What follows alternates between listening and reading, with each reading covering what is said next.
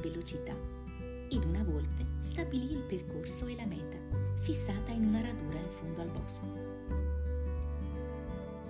La lepre schizzò via velocissima, ma giunta a metà strada, decise che era inutile sfacchinare tanto, si accucciò e si addormentò, confidando sul vantaggio inizialmente acquistato.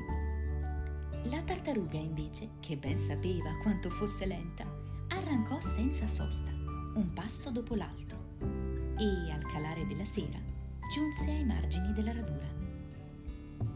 In quel momento la lepre si svegliò e riprese a correre precipitosamente, ma ormai la brava tartaruga era arrivata al traguardo.